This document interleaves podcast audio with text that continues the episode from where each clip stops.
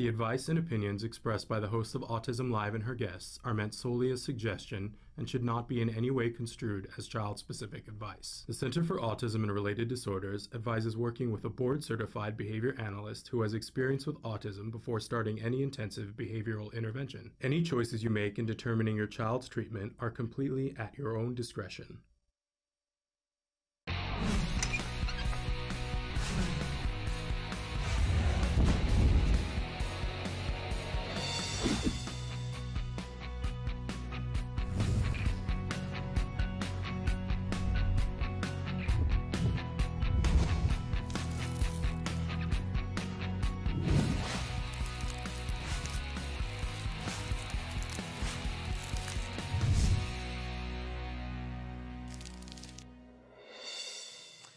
Morning and welcome to Autism Live. Gosh, I'm so excited. It's Wednesday and we have Dr. Doreen Granpeesheh here with us this morning.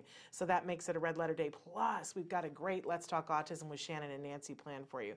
We're going to be with you live for the next two hours, covering autism from a 360 degree perspective. We've got a lot of ground that we're going to cover.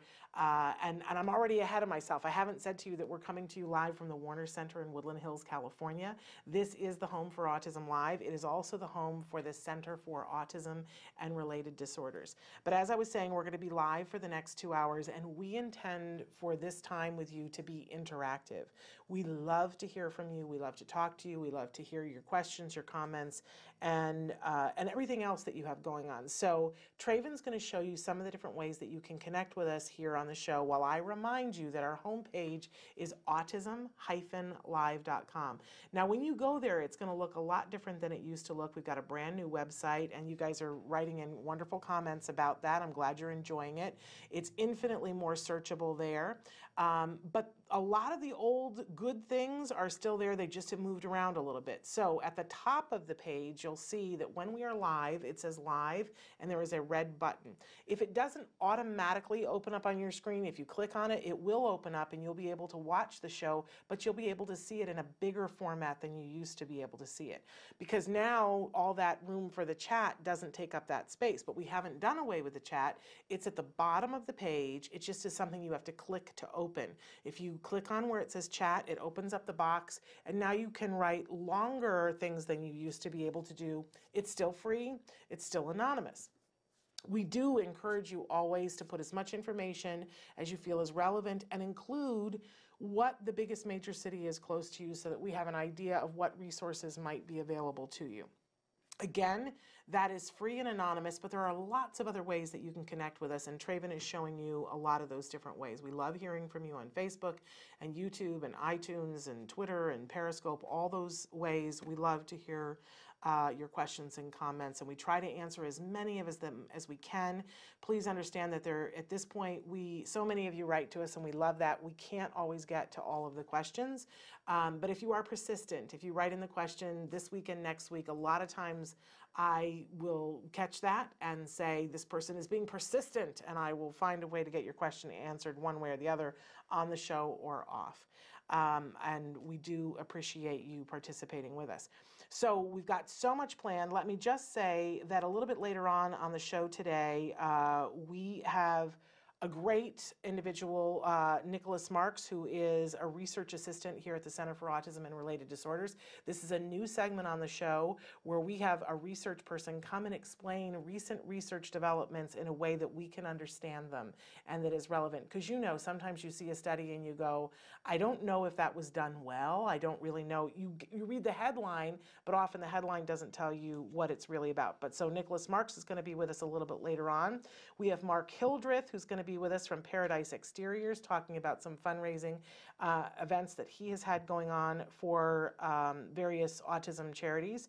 Uh, so that's going to be really wonderful. But the thing I'm so ex- especially excited about, Daniel Share-Strom and Maxine Share are going to be with us a little bit later on.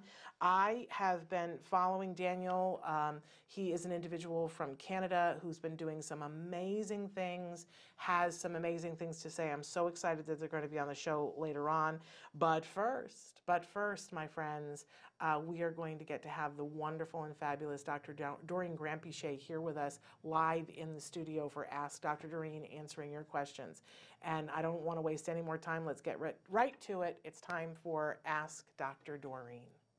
Dr. Doreen Granpeesheh is the Dr. Doreen is an expert in Slow it autism. down. Doreen Granpeesheh. Dr. Graham Pichet. Dr. Doreen Granpeesheh. Dr. Doreen Is Granpeesheh she is a liking the visionary in the class or is it kicking her keys Now to her you boat? can ask her questions on oh, Ask glad. Dr. Doreen. Oh, I adore her. Good morning and welcome to Ask Dr. Doreen. We're here with Dr. Doreen Granpeesheh and so excited to be here with you this so morning. So nice to be back. I am thrilled that you're here. I, I miss you when you're not here Thank you because you're a light in my life and in so many Thank other you so people's much. lives. Thank you so uh, much. And you shed light on things. You're Thank like you. the lighthouse. That's what I'm going to think of you from now on. Um, but for those of you who are just joining us and have never, um, and we have a lot of new viewers recently. Oh, wonderful. Yes. Um, Dr. Doreen Granpeesheh is a true expert in the field of autism. I believe the preeminent expert in the field of autism. She's been in this field for way many more years than she should admit to.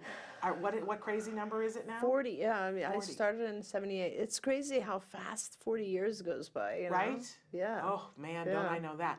Um, because it, doesn't it feel like if you're talking about something that happened 40 years ago, it be, should be something your grandmother knows about and you weren't here for? but to have adult memories? I was like, even at UCLA 40 years ago, it's pretty crazy. that's yeah. insane. I can always remember my grandmother saying a doctor would come into the room with her and she would say, "I have dresses older than you," Yeah. and I would think that's a crazy, weird thing to say. It's and now I true, have it's dresses true, older than true. some of our viewers. Honestly. So um, there we are. But Dr. Granpeesheh, in that 40 year time span, has been treating individuals on the autism spectrum from very young babies up through adults and senior citizens. Uh, she has been a champion for individuals on the spectrum, having them be treated as whole individuals. Um, and, and get all the things that they should be afforded to be able to lead the full and productive lives that they choose to lead. Absolutely. She has been somebody who has championed the families and the diff- and and called out the difficult things that families have to overcome Right. and been a visionary for seeing down the road how insurance would come into play.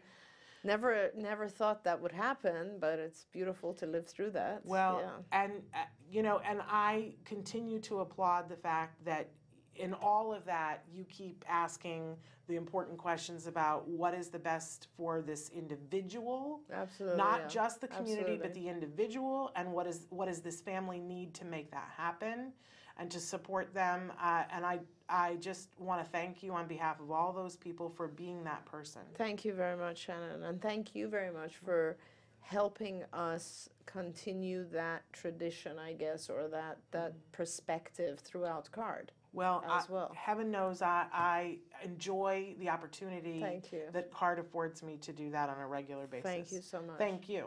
All right, Mutual Admiration Society aside, uh, Dr. Granpeesheh likes to come here whenever she can and spend an hour answering questions that you guys have written in. We do need to give the disclaimer at the start of this that there is no individual in any format, in any expertise who can give individual specific advice in this particular forum because they don't have an opportunity to meet the mm-hmm. individual, observe them, so on and so forth. So having said that, Dr. Granpeesheh is going to answer questions in a general nature, giving you information that she is aware of uh, from her 40 years in this field, and hopefully that will help you to make decisions in which path you go down next, and and really to help you that when you are sitting with the expert that is in your life, that you will get to the information you need Ask the quicker. right questions. That's yes, right. because I firmly believe that knowing what question to ask is often the main thing that achieves success. That's a good point. That's a good you know, um, and uh, for those for the families watching, and it, when it's not your question being asked, sometimes you learn more from somebody else's question because you go, "I didn't even know that was a question. I don't, I don't even know what that question means." Because you haven't seen it yet or you didn't know about it. So in any case, that's the disclaimer. So I'm going to jump right in here. We had a question that came in this morning. Uh, this uh, individual writes in and says, My daughter is five years old, nonverbal. We are doing ABA for the past two years. She uses Proloquo2Go. My question is how to teach her reading. Do you have any method or curriculum to follow? I have heard Edmark curriculum is good for ASD kid, but how reading works for a nonverbal child, please help. Yeah, so uh, Edmark is terrific. It's a good program, but it, this is a pretty complicated question. So, you know, you generally are, um, there's too many steps for me to try to give you a single reading program. It's, I think, important to. Uh, maybe the best place to start for you would be to go to skills actually because um, we do break it down and we start with you know the child might actually not even recognize letters not be able to uh, enunciate the sounds of letters. I don't know. And then there are of course children who are uh, extremely good at that. And so they're already teaching themselves to read. So i, I don't know uh, given your child's background or skills, where your child would be entering a reading program. So, my recommendation is to go into skills. There's a whole section in our academic uh, curriculum on reading. And basically, the process is uh, some of the kids will learn a lot faster just going on sight reading and then they develop the phonetics and so on and other children learn the typical way of going letter by letter uh, phonetics and then establishing a connection between words and objects and then uh, starting to read that way the important thing i think the only so go on skills first Can of we, all. we don't have my tent. I got to ask yes. Eliana for a new tent.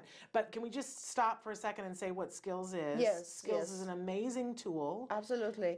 Uh, skills is a uh, I don't even know what to call skills. It's a program, it's a platform that we developed. It's an online platform that we developed over the course of the past 20 years and maybe even longer. And what it started out as was um, many, many years ago, I decided that it would be important for me to write down all the lessons that we teach our children, um, any everything that we teach. So not the procedures, but the content. So, for instance, how do I teach a child? how- What is the content of teaching a child to speak, to uh, communicate their needs, to play with other children, uh, to pay attention, to uh, you know do what they're expected to do in class, to uh, socialize with other kids. You, you name it. Like. Yeah.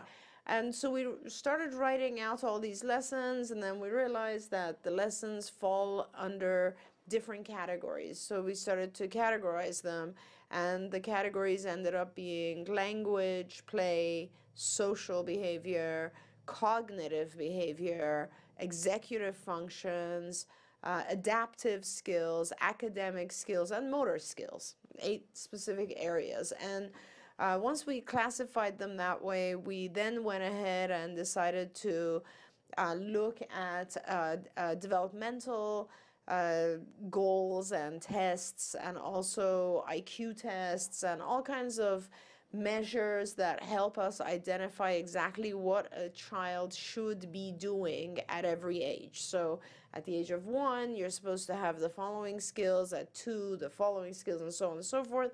And so we added to our curriculum, and, and it turned into a pretty intensive and massive curriculum. And uh, specifically, below the age of eight, it ended up being roughly four and a half thousand lessons.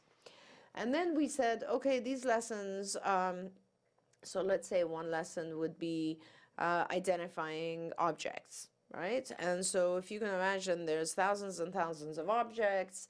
And so then we went in and detailed each lesson and said, okay, uh, you know, what are these are called operants or exemplars, and we basically listed all the different exemplars that you can teach. Colors would be, you know, red, green, blue, yellow, etc. Objects would be every object name and so on. And so it became this massive platform. By the time we finished writing it, uh, technology had advanced to the point where we could put this online. We put it online, and then I uh, became a little concerned because I thought every parent or teacher will now think they have to teach everything. You remember Right, that yes. phase Oh, where I was like, okay, this is like way too much, and every parent is now going to try to teach their child 4,500 lessons, Right. which is Where do you not where- what I want to do, Yeah. right?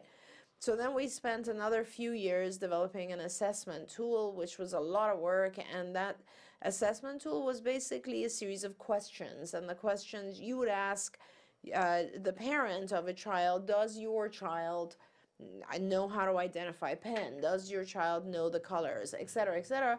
And the parent would say yes or no, and anything they said yes would go into sort of a pool of skills that the child already has. Anything they said no to would go to, would link to a lesson. And by doing this, we were able to, and then we validated that assessment tool. And then, so by doing this, we were able to produce a really accurate profile of the child. And these are all the things the child needs to catch up on. Yeah. So uh, skills then became these two components, which one was the assessment of the child, and the second one was the curriculum that's appropriate for the child. And then we said, okay, well, we now need to measure how the child, of course, in the meantime, we developed a whole different thing called IBT, which is the Institute for Behavior Training, which is the techniques. Because once I put skills out, I realized that parents are not going to know how to teach this stuff. So we need the techniques.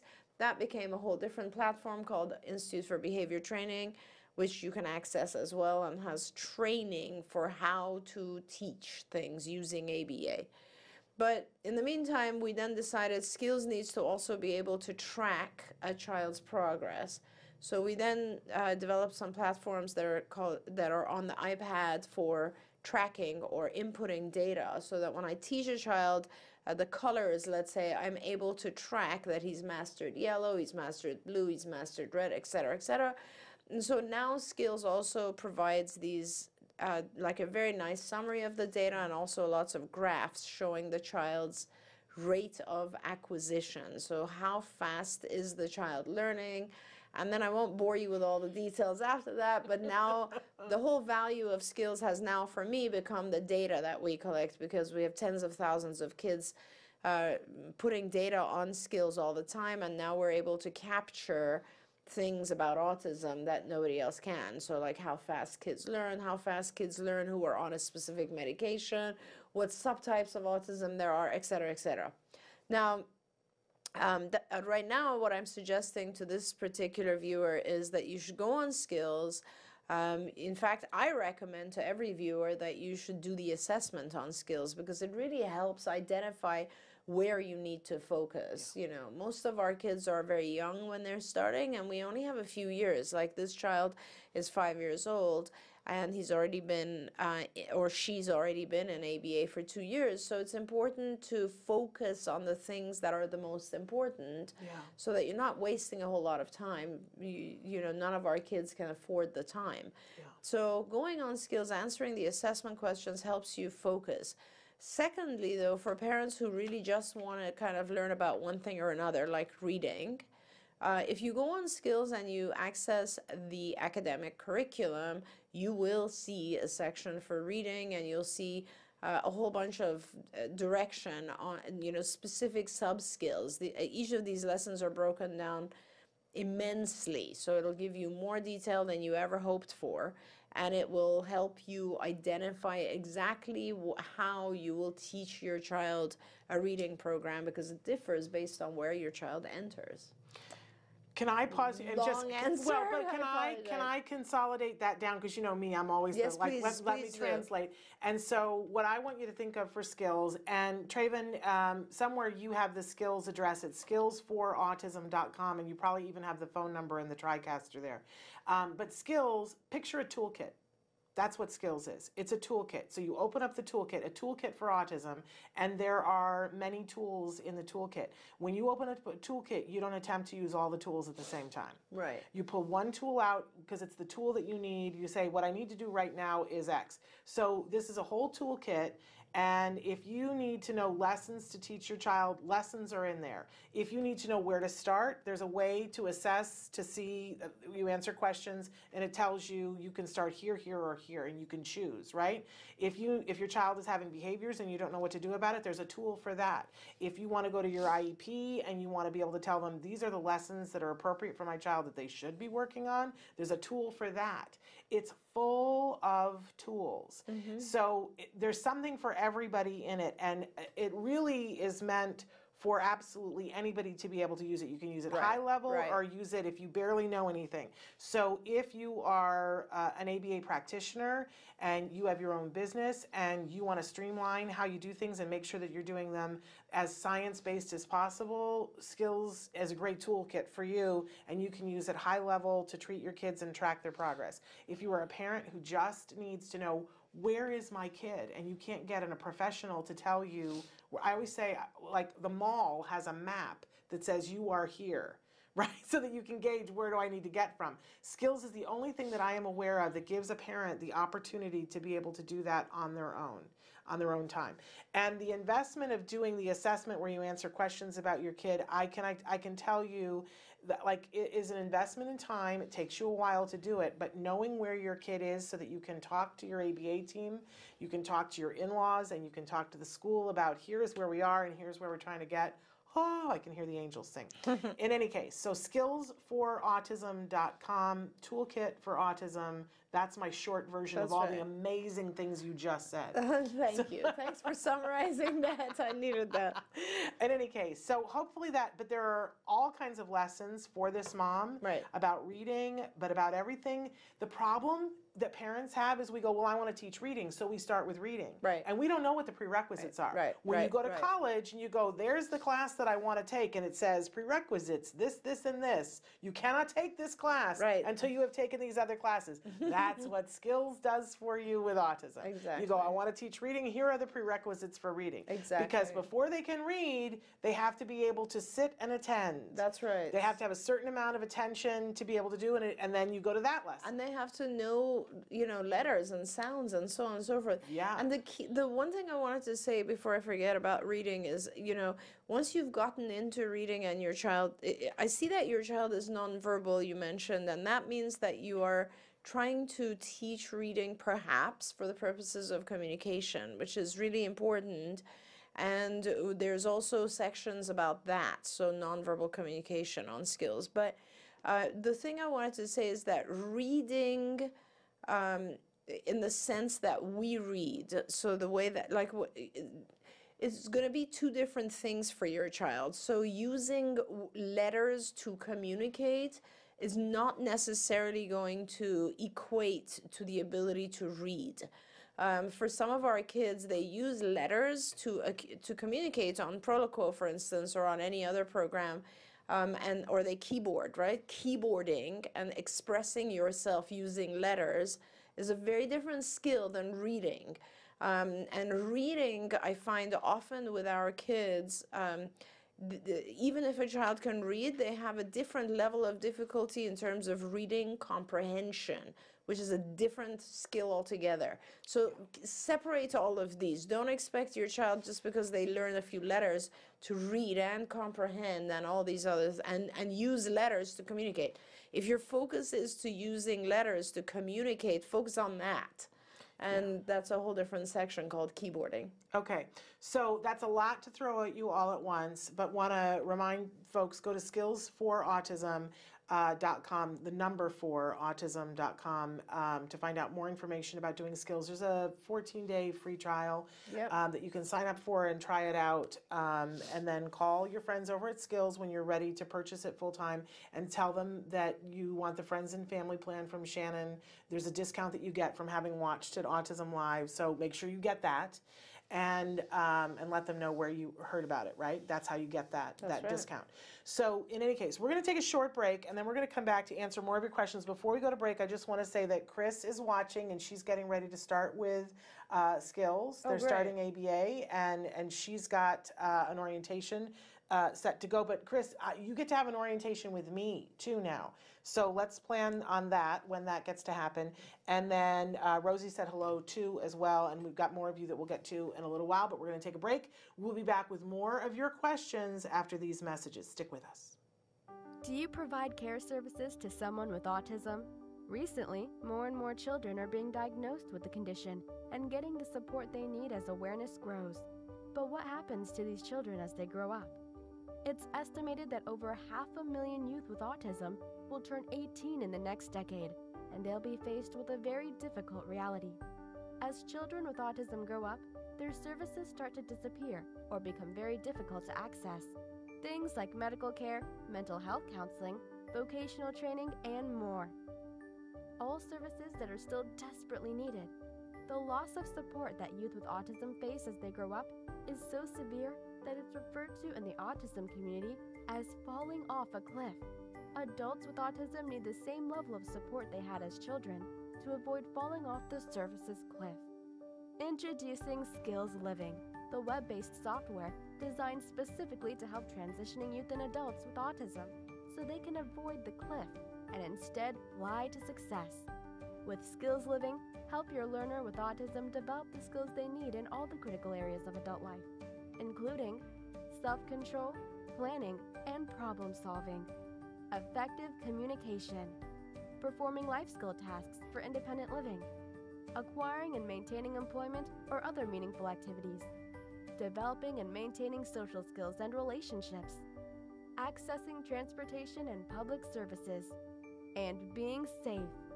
Skills Living includes a comprehensive assessment, a data collection mobile app, behavior intervention plan builder, and automatic progress reporting. It also provides a complete curriculum addressing 16 key areas spanning the entire range of functioning adulthood. Skills Living is easy to use and can be implemented by schools, parents, and autism service providers. Call or click today for your free demo and see how Skills Living can help your learner with autism avoid the cliff and instead reach their fullest potential. Skills Living. Wish, learn, become.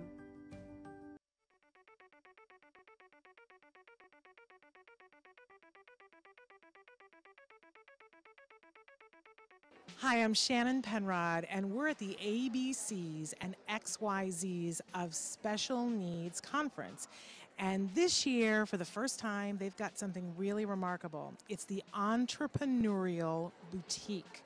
These are all items that have been made and are being sold by individuals who have special needs. So we're going to do a little shopping and talk to some of these fabulous entrepreneurs. Come on.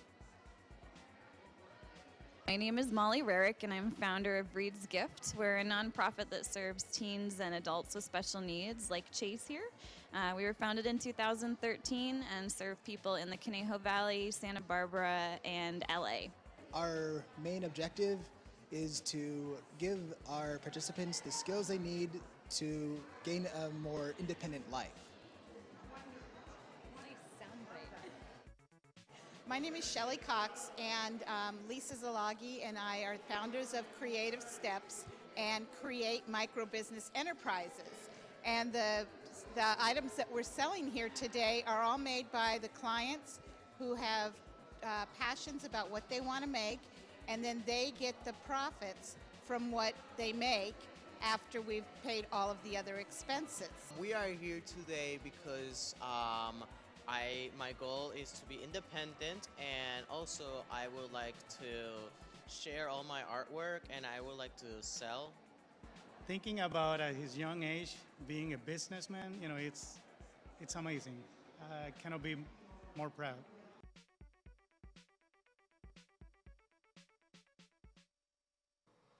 Welcome back to Autism Live and to Ask Dr. Doreen. We're here with Dr. Doreen Granpeesheh, and she's answering your questions in real time. Uh, so we have another question that came in. I have a three-year-old boy who has just been diagnosed with autism. He's very hyper. Is there anything I can do to help him to decrease this down? Mm-hmm. Well, I mean, it's hard. That's another one of those where I have to kind of exercise some caution in my response because.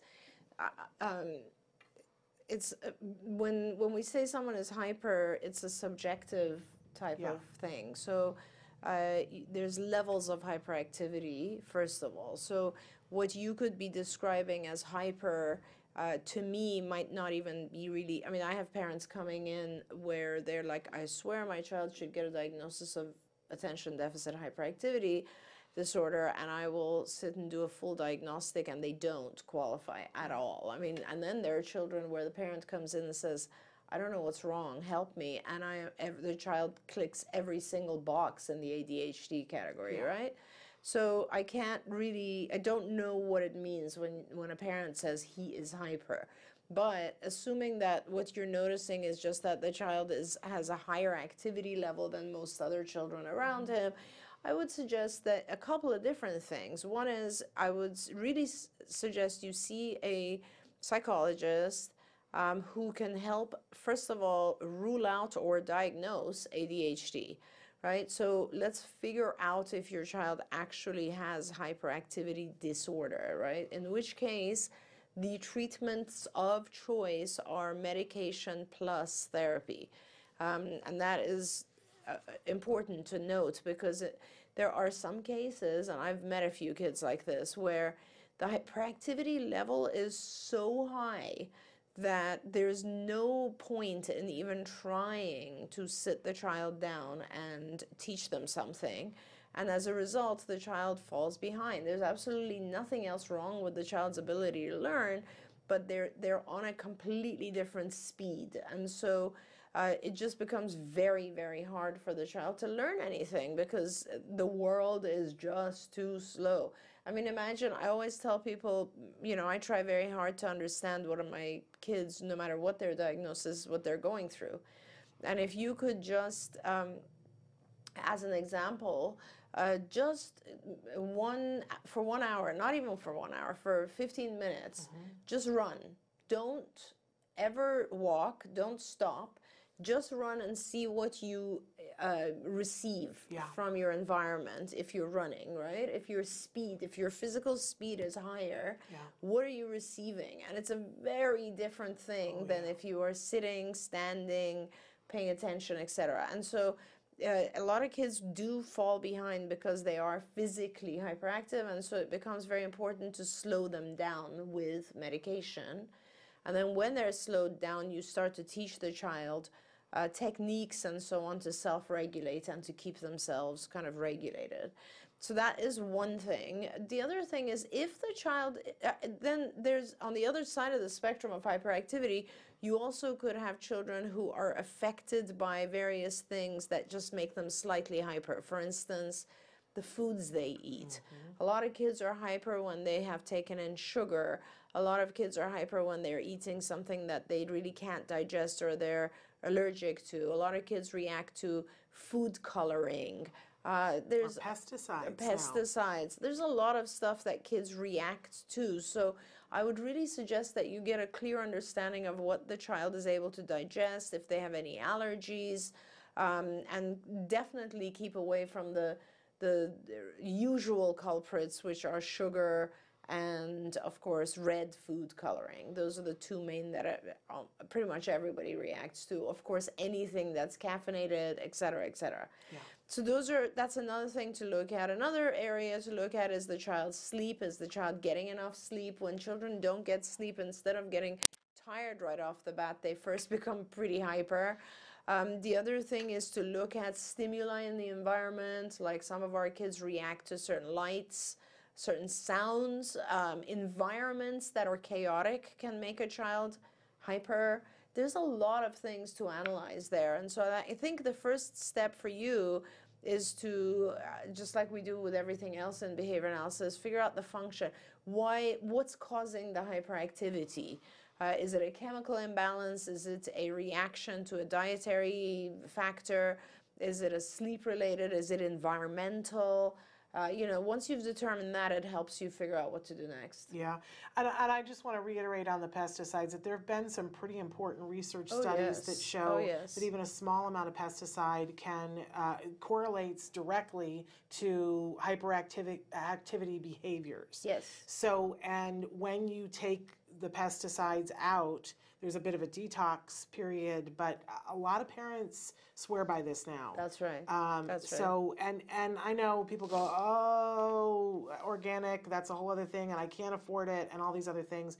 But we talk about uh, on the show a lot. Um, the Environmental Working Group has yearly they put out a list that's called the Dirty Dozen and the Clean 15. And even if there's only just one thing that you do this year, do yourselves, your family, and your child, all your children, a favor, and look at what the Dirty Dozen is. It's 12 things that are known offenders for pesticides, and just decide that you are only going to eat those organic, even in a restaurant. Yep. I mean, I can feel the difference. Like peppers, I love peppers, and they're almost always on the list. And if I go to a restaurant and eat peppers and they're not organic, I feel different the next day. So I'm telling you, um, you know, take a look at the Dirty Dozen. It changes every year uh, because farming changes and, Wow. and the economy changes, but they test everything. So take those things out and, and note if it makes a difference because there there are many studies now showing the link between those two things. So Amazing. just I know, right? I didn't even know this. I'm definitely going to look this up. I'm Well, very happy to hear about it. You know, can I tell you who turned me on to that was Rob Yeah. Contello. Uh, I was Really? not somebody who the first study was in 2011 that showed this correlation. Amazing. And and I said, why is this? And because you know I like to look at word origins, and when you see Yep. pesticide, then you think, well, it kills the bugs. So why would it hurt us? It kills bugs, right? But it doesn't. That is a misnomer. It was named pesticide so that we would think it killed bugs, but pesticide does not kill bugs. It's a neurotransmitter disruptor.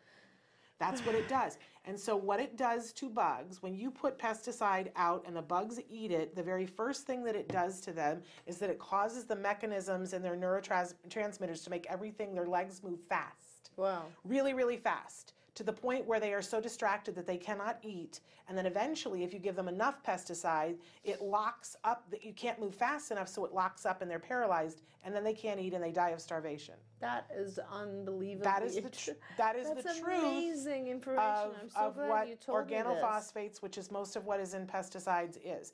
And so this study, when it shows that in kids, even a small amount of Yep. pesticide, if you think about their little body and it's a neurotransmitter disruptor, and that it causes them to move extra fast, you know, you go, wait a second, what am I putting into my child? That's amazing. Right? Changed my life when when I real I was like, okay, didn't know that. Um, but it was Rob Pontello who brought that to my attention. Amazing. so yes. In any case, uh, thank you, Rob, for that. All right, so there we have it, and um, let's take a break and then come back with the next question. Stick with us, you guys. I'm saying hi to Faith and to Ezra and to Sharon. Thank you so much for joining us. Stick with us.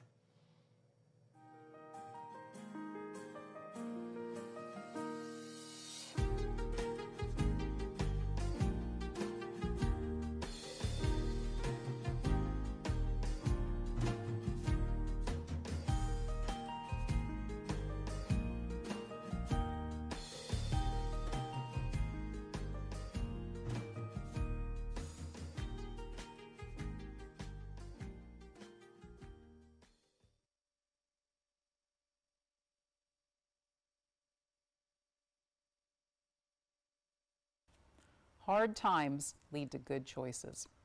Many times you're going to find out that change is coming and it's not something that you like to see. Things sometimes just don't work. Sometimes you have to put your child in a new school. Sometimes you have to put them in a different classroom. Often you'll see this with perhaps special education versus regular education or everyone's favorite, puberty. All bets are off then. However, these things happen when they need to happen. So making that hard choice is super, super scary. But when you open those doors to look at things that maybe you've never dreamed you would have to look at, you're going to find help that you never expected. There are a lot of people out there dealing with the same things that you are dealing with, and there is a level of help that you never even knew existed. So don't be afraid when it's time to look at the scary problems that you're having. When those things come up, when the aggression increases, when things are falling apart at home, when you're getting the calls from the schools, don't be afraid. Reach out, find out what you need to do. You might need to look at new schools, new housing, you might need to access new levels of service, but I am telling you, you're going to see amazing things. There are children that, as they grow, do things with the help of others, very specialized support that you never thought they could do. So once you do that and you meet the child where he or she is and you give them what they need, everybody can do better and you're going to see amazing progress.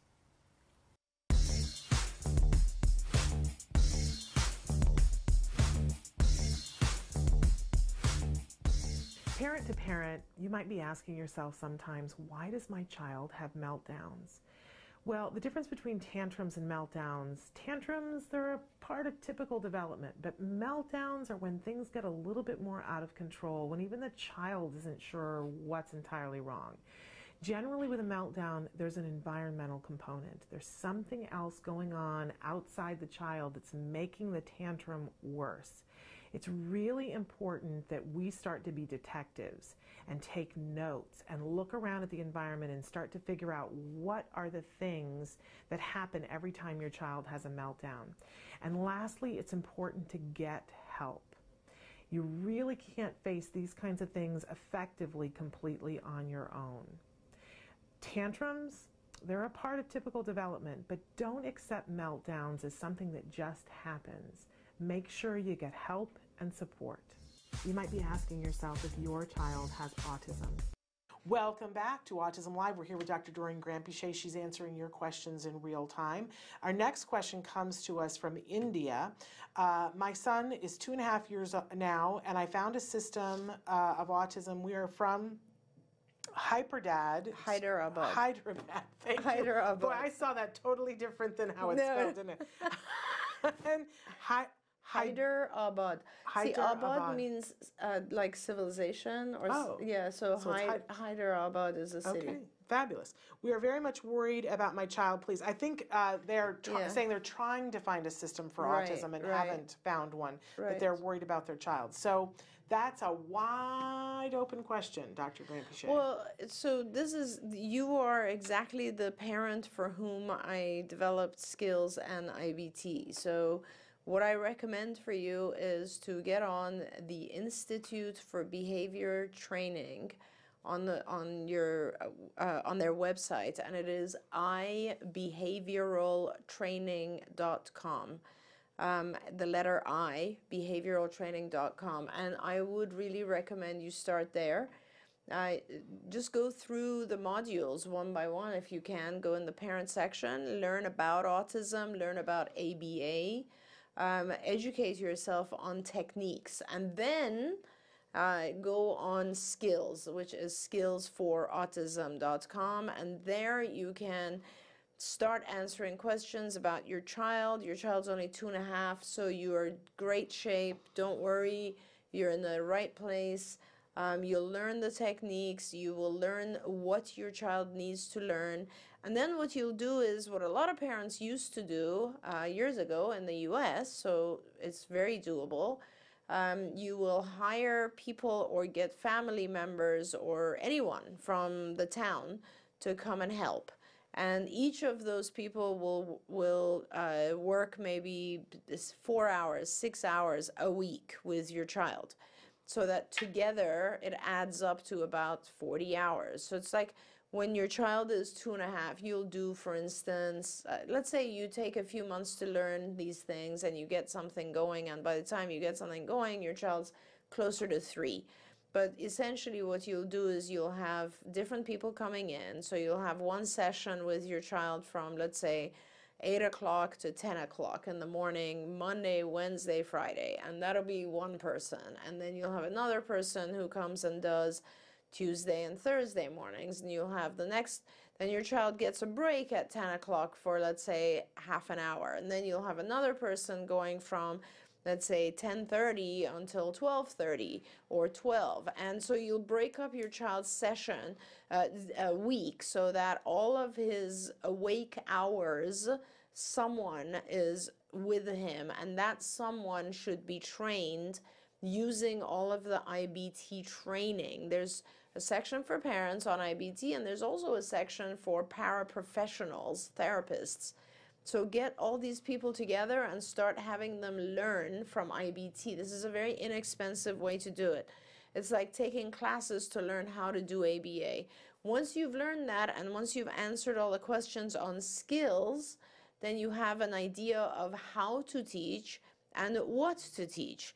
Now, we also can help you if you call CARD, we can help uh, assign someone who can do online or on, by phone or by Zoom or uh, some other, you know, FaceTime. They can give you advice and supervision and they can guide you how to do this. And um, you can definitely do this, and we're happy to help you with this. So please don't give up on this. Um, don't be scared. I know it's a lot scarier. There's actually a lot of families in India who are on skills and yep. working um, I wish there was a way we could connect all of the families together. We, we've connected a couple, and, and if they give permission, we can. Yeah. If you write to me, and you can email me at s.penrod at autism-live.com, and you say to me, here's my information, and you have my permission to give my right. information to other parents that you are aware of, then I can do that. Otherwise, right. I can't because your information is very private, right. and you are entitled to it. Um, so that's that's up to you. But then we can attempt to because that's how a group of people gets together, and and then you can train somebody together and, and share share the therapists yeah. exactly, yeah. and that's where it's very beneficial. Absolutely. Um, we have another question that came in from India, but we're we're running out of time here, so I'm prioritizing. Um, we uh, let's go ahead and do the India one. Sure. So uh, hello, Dr. Doreen and, and Mrs. Shannon. I love being called Mrs. Shannon. It's one of my favorite things. this is from India. I have a nine-year-old with PDD NOS in mainstream second grade. She's always had some smell related behavior, used to smell non food objects, smelling her uh, clothes, body parts. Occasionally, she tries to hug and smell me. Recently, she started to do it to other women, especially in elevators when someone comes very close to her, also trying to touch them. My question is how does one redirect inappropriate smelling, touching others? Uh, i always get the most amazing advice from you. Uh, thank you so much. So you know, like everything else, I we don't really know what part of her brain is is uh, um, making her smell things, but clearly we receive input from our senses, and sometimes when our kids have uh, like they're they're not receiving enough input from visual, let's say, or auditory then they use their other senses more, right? So they might use touch or smell uh, or taste, even. A lot of children will put things, even babies, I mean, all babies essentially will put something in their mouth to figure out what it is just mm-hmm. because those particular sensory receptors are more developed. And so for your child, smell seems to be a way that she is receiving input. So we already know that that's something that's going to be pretty hard to block all the time, except if you give her an appropriate period of time during the day, let's say, uh, where she is allowed to sense uh, various things through smell. So, for instance, have a variety of things that she is allowed to smell. Um, I, I know people who I, I, used to have a friend. It's funny, I just remembered this. I used to have a friend who would always put perfume here, mm-hmm. and during the course of the day, like when she was um, just thinking, she'd be like, mm-hmm. Mm-hmm, and she was like, smell something. Or you could always like put a scarf around the individual and put some perfume on it, or mm-hmm. something like that, so that her sense of smell is is being satisfied let's mm-hmm. put it mm-hmm. that way and then it becomes a little bit easier to block those situations that feel inappropriate to you like going up to people mm-hmm. I, I, mean like anything else when a child does something that socially is inappropriate you just have to not allow it, right. it it's very simple but again the, the theory is you don't allow that but you try to replace it with some activity that will give the child the same same level of of sensory satisfaction, stimulation, etc. Okay, so great advice. We're going to take another short break and then we're going to be back uh, with, oh, hopefully with one more question. So stick with us. Short break. Hi, I'm Lisa Ackerman. Welcome back to TACA Facts. Um, I, we hear questions all the time, and we want to give you the answers that help make your journey in autism easier and more navigatable. Less than a year ago, we interviewed the top 100 doctors in the United States working with children on the spectrum, and we asked them a question in the cloak of secrecy. What are the top three mistakes parents living with autism do? Number one, And my, the one that makes me laugh the most is when they use their physician as a marriage and family therapist. one, the doctors told me it made them uncomfortable, and two, they were highly unqualified to provide that type of advice. So the night before your physician appointment with your MAPS doctor, get together with your spouse, significant other, and write out the list of the targets and the agenda that you want to cover at the physician's appointment. Get in sync then you'll be definitely spending less time and not making that doctor so uncomfortable. Second thing that was the most common mistakes parents living with autism make is they want to go too fast. And really, you want to pace yourself in the autism journey. We all know that we want to get our kid to be the best they can be and hopefully recover from autism. And what a lot of the doctors have told me is that you want to really pace yourself. One, to let the labs be your guide. And two, work with your physician on the prioritization and the, the delivery of the different medical interventions. The third most common mistake they felt families made was giving up too soon. And what you need to know is they're invested, um, they're looking at wanting to get the best from your child. But I tell you that when I got that and consolidated the 100 interviews with these physicians, most of the doctors who brought that up had tears in their eyes.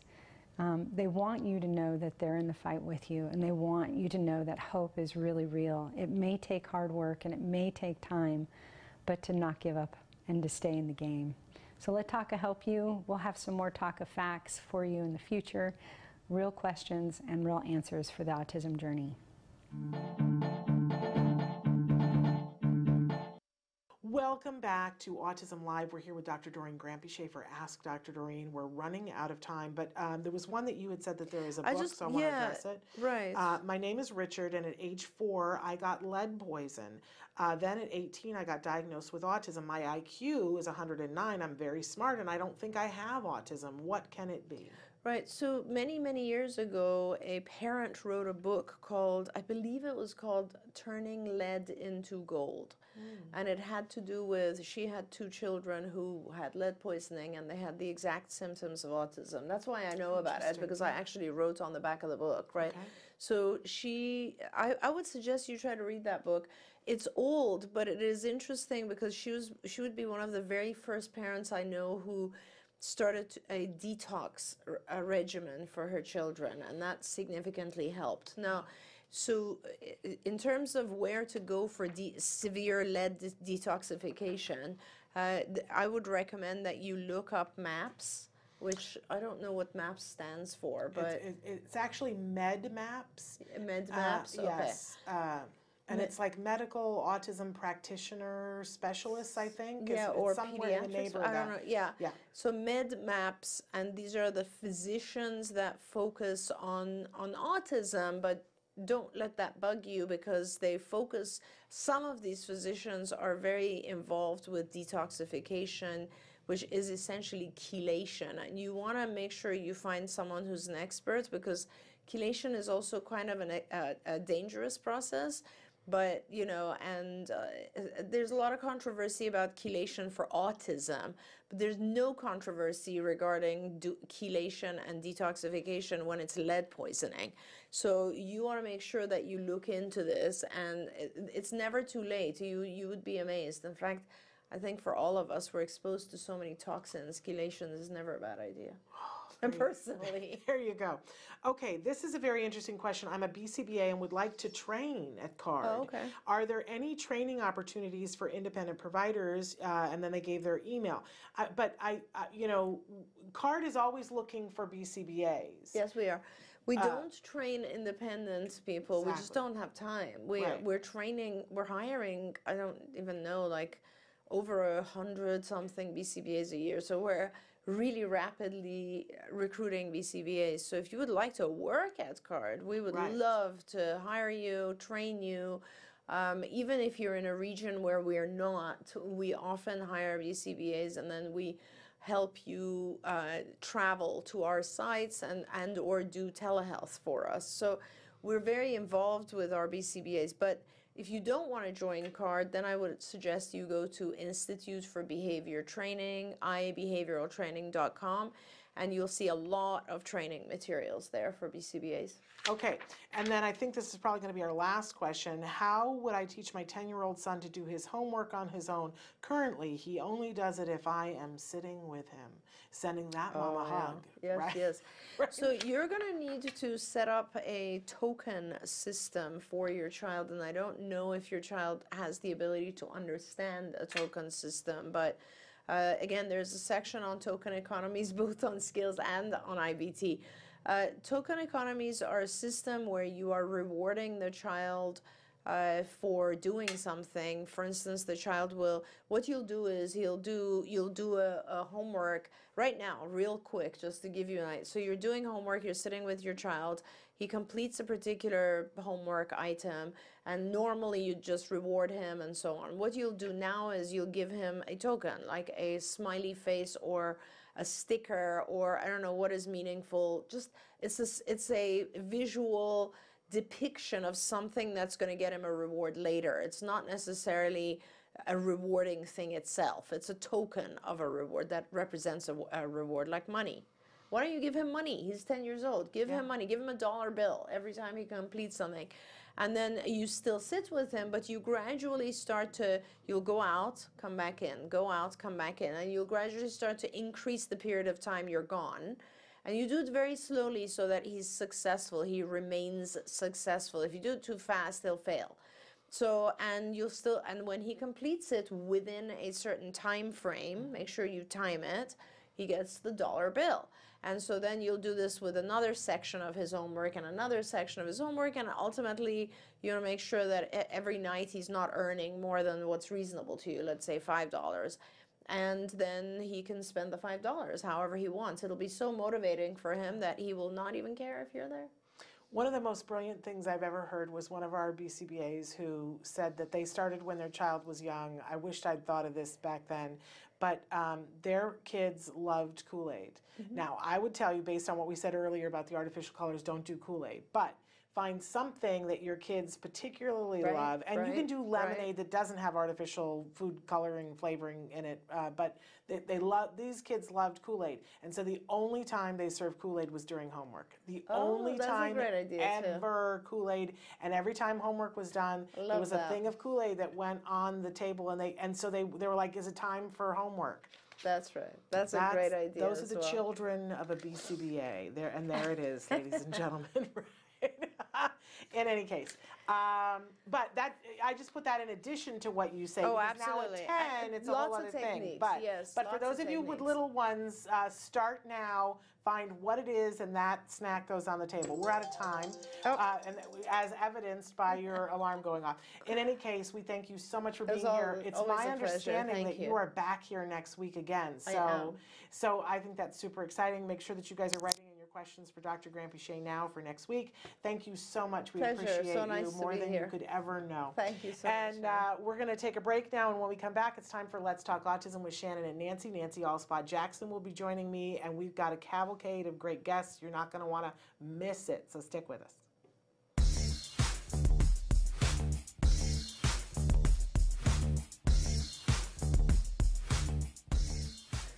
To parent, you might be asking yourself, why does my child stim? Well, first of all, let's talk about what stimming is. Stimming is a slang term for self stimulatory behavior, which is kind of a mis- misnomer anyway, because a lot of the times when our children engage in these kinds of behaviors, they're not to stimulate themselves, sometimes they're to soothe themselves. So, first of all, we want to get rid of the notion that it's to stimulate themselves, but they do do these behaviors because there's something about it that feels good. And that's the main thing that we need to know as parents. It's not some random behavior, there's something about it that's giving the child a paycheck. And once we get an idea of what that might be, we need to find a behavior that can take that behavior's place and start to reinforce that. We want to pick something that's more socially acceptable. So, if, for instance, the child is doing a lot of hand flapping because they like seeing their blurred fingers, then we can find something else for them to focus on. Maybe a toy that does blurred colors. So, for a period of time, they'll focus on that. The main thing to remember, though, is that there is a reason for these behaviors. There's something about it that feels good to the child. And once we know that, we can begin to change it. There's a phrase that's being used in the autism community called stimming. You say howdy, we say hi. Let's get rowdy, let's get wild. Let's get, let's get, let's get wild. Let's get, let's get, let's get wild. Let's get, let's get, let's get wild. Let's get, let's get, let's get wild. Hi, welcome back to Autism Live. I'm Lisa Ackerman. Uh, we're here doing allergy-free cooking, and I brought my sister with me today. Jamie Davis, thanks for having me. A lot of people are asking about a allergy-free breakfast, and breakfast can be full of crap. You know, It- but it's full of crap and it's hard to do. We Yeah. don't have time in the morning. We're in a hurry. We're going completely nut-free. The recipe is not Personality, we can't do anything about it. yeah, anything can't do anything about that. So we're going to start off first with. Um, I'm using sorghum and brown rice flour. It, I find the texture good, and I've added some flaxseed meal. We talked about that last time. Flaxseed meal for poop. Almost every one of our kids has a poop issue. What's next on the recipe is the quinoa flakes, baking powder, cinnamon, and the xanthan gum. It brings the glutinous texture back into the flour. And often what happens with these recipes is they can fall apart. This one holds up nicely. I like it. For the folks that are egg free, we have a ton of egg replacers. One of those can be the arrowroot starch or bringing back some additional flaxseed. So there's a lot of options to go eggless, but we're going to go egg full in this one. For sweetener, I use the maple syrup. I stay away from refined sugar. What I'm adding now is the coconut um, milk, maple syrup, and a little bit of the coconut oil. And we're going to add in the raisins, craisins, and chocolate chips at the end. I find that chocolate chips can coax people to eat some really amazing things. When we started, Jeff had 42 food allergies, so we had to get creative in how we cooked. So nuts were a big, big issue. What I like now is that he can tolerate so many more things after start doing this diet. So let me show you how you can deal with this um, sticky stuff here. You get your fingers really wet, and you can push it down. So my oven has been preheated. It's at um, 350 degrees. So we're gonna just throw this in. Like I said, I like it around 23 minutes, and the magic oven says, I'm done. Looks like, don't you love magic ovens? They're awesome. Here we go, pops right out. The texture of these, and it's so pretty, it looks almost like a big chocolate chip cookie, but you actually made it healthy. But you can be my guinea pig. Tell me what you think. It looks really good. Doesn't it? So the textures and the colors in there are just beautiful. So the raisins are for you, the chocolate chips are for your kid. I can't believe it's gluten free. I know, right? It doesn't taste like, you know, Crap. We're wrapping up another cooking show. If you have feedback, you can email us at autismlive at gmail.com. We're, of course, on Facebook. You could go to facebook.com slash autismlive. And, of course, TACA Now has thousands of recipes. Join me there, and we can um, cook some more later on. So thanks for joining us.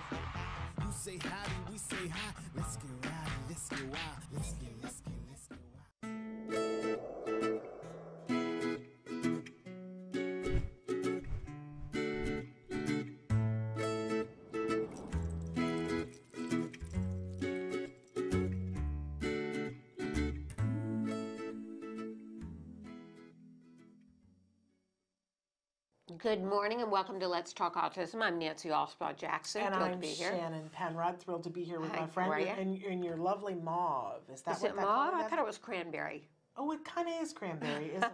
cranberry and purple, sort of. It's very fun. Um, but uh, thrilled to be here with you. And normally we start out the show within the news, but we have a news segment that we're bringing to you uh, at least once a month that we. You know, Nancy and I, when we cover in the news, a lot of times there's research studies and we do our level best. Right, But that's we're not scientists by any hilarious. means, right. And uh, so we have uh, reached out to, there are a group of people who work in the research and development department of the Center for Autism and Related Disorders. And on a monthly basis, they bring us one of our, their bright up and coming stars uh, to join us. And so that is what we're doing this morning. We're welcoming Nick Marks. To the program. And Nick, we're going to start by having you tell us a little bit about what you do at the Center for Autism and Related Disorders. And welcome to the show. Hi, Nancy and Shannon. Thank you very much. Um, I'm Nick. I actually work in the research and development department. Um, basically, what we're looking at is uh, new intervention strategies and just any type of new research that um, incorporates ASD and how that can change our intervention um, for the better. So, today I'm going to be presenting on a piece that was in uh, Behavior and Practice Journal by Lugo and colleagues, and it's titled Developing Procedures to Improve Therapists and Child Rapport in Early Intervention. Um, and the reason that we're going into this is because we want to show that as a behavioral science, ABA, that there's research into ethics and compassion in our field. And we want to apply that research to our everyday practice in our clinics. Um, our mission encompasses family satisfaction, and we're really using this research in ethics and compassion to encourage an environment aligned with similar practices to what the medical world has to offer. So we need to attempt to understand concepts like how building rapport with a patient and with a patient's family um, really goes to affect the clinical outcomes. Now, not a lot of studies have examined this idea that building rapport will affect patient outcomes. However, we did find one study the study that I just mentioned that suggested a framework of how to build rapport with our clients. So for me myself, I'm really big on this ethical concept of beneficence, and that means doing the most good for the most people or the most patients. Therefore, building a healthy relationship with our patients through rapport, through building trust, can help us to meet this goal of beneficence, as it allows us to meet the needs of every single one of our clients that we have. So why is rapport so important to us? Well, if parents don't believe we have a good rapport with their child, they likely won't use our services. And also, if we don't develop that rapport with our child as behavioral therapists, we tend to fail to understand behavior, potential reinforcers, the environment that the child functions best in. And this leads us to not be able to function as our intervention becomes faulty.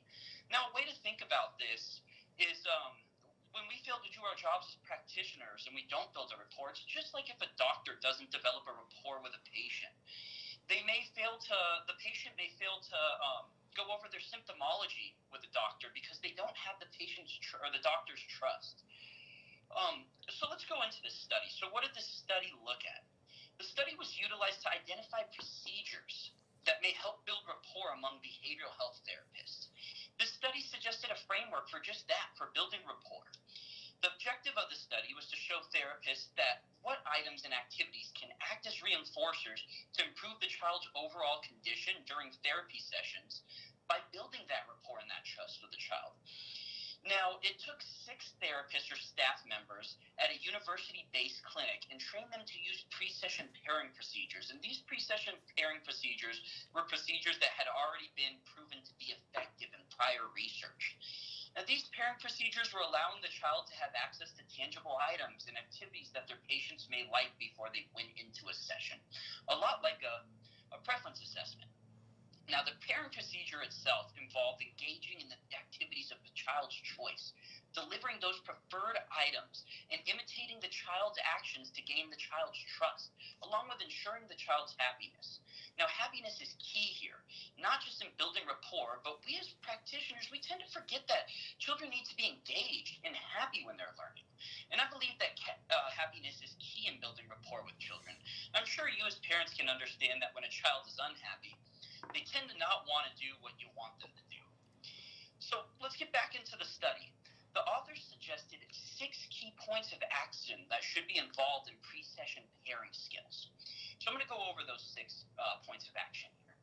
Now, one was staying in the arm's distance of a child, such that the therapist is always engaging the child while having the child's attention. This is important. The child needs to begin to trust the therapist and know that the therapist is always going to be right by the child if they need anything. Now, the second point was providing praise for appropriate playing skills. Now, we all know positive reinforcement is enormous in the success of ABA therapy, and this needs to be structured so that the children feel comfortable and know that they're doing the right thing at the right times. Now, three, the therapist repeat the vocalizations of a child. Now, this is kind of funny, and it's meant to be in a playing way, such that as the child barks like a dog, the therapist barks back like a dog. And play is so important for all children, and we need to teach children that playing and having fun is indeed an acceptable thing. Now, four, therapists imitate appropriate playing skills. Now, this goes back to play. We need to ensure children are having fun and just plain playing like kids. This serves as reinforcement as children see that they're playing correctly when their therapist imitates their play skills. Now, number five, the therapist describes what the appropriate play skills are that the client is doing and provides a tangible item to them. Again, this concept is reinforcing and helps to maintain the child's appropriate behavior while extinguishing inappropriate play skills. Now, number six, and the last of the point, is that the therapist creates a new activity by changing the function of a toy, such that they turn a book into a playhouse. We need to make children feel as though they should be creative with their play skills. Now, all these pairings, like I um, said in the past, were tested by the six behavioral therapists, and measurements were used to see if the behavioral therapist could actually adopt these play skills in a session environment. So, why did we use this in a test environment? Well, the author derived these pre-session pairing procedures from prior literature and pairing procedures, functional analysis, and behavioral parent training that gained traction and showed efficacies. So, um, what were the results of this?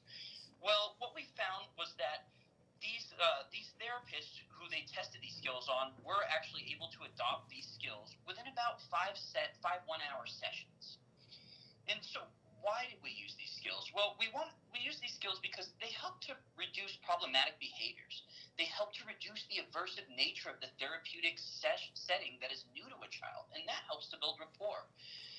Um, and other than that, prior studies have demonstrated that pairing and rapport building as a treatment package combined together does, in fact, reduce the aversive nature of therapy in clinic setting. So now performance feedback was given to therapists after each setting, indicating which skills were met. And we can utilize this in our own setting at CARD by performing similar uh, performance feedbacks from some of our BCBAs or our therapist liaisons. Um, and in conclusion, found that pre-session pairing can be used to build rapport with children receiving behavioral health services, as it helps to allow the child to feel comfortable in a therapeutic ses- setting. Now, CARD and other healthcare providers can implement these pre-session pairing procedures before each and every session to help find reinforcers for the children and to help build trust among these children. Okay. And, and and that, I don't know if you were done, but that was, I, I, I've got a lot of questions and comments about this, because a lot of times research for me, and you, you and I talk about this all the time, that I, I, I call it the big duh, Mhm. right? That's like, well, Right. uh, to me, it makes perfect sense, what you were saying, Nick, that when you have a good relationship, and as you were saying, rapport, when a therapist and a child have a good relationship, you're gonna get more done. Of course. Right? You're just gonna get more done. Uh, and we say, of course, but research would say, well, is that true? But what, what they found is that it that it does work, correct, Nick? That's the first takeaway? Absolutely. Okay. Yes. So what I then I you know you listed off these six things, these six pre-session pairings that because that that's a mouthful in and of itself. Pre-session pairings. I was like, wait a second, um, but that that were found to be effective, and that they also found that any therapist could do. And as I as you were talking about them, I was like, well. Yeah, I can remember therapists doing this with my son. And mm-hmm. then I started thinking about it. Yeah, the therapist that I really loved did Yeah. this kind of stuff. Right. And that sometimes you take it for granted that some people know to do some things, and why don't other people do it? But to pare it down, to distill it to these six things and say, hey, if you do these six things, you're going to hit it out of the park. Mm-hmm.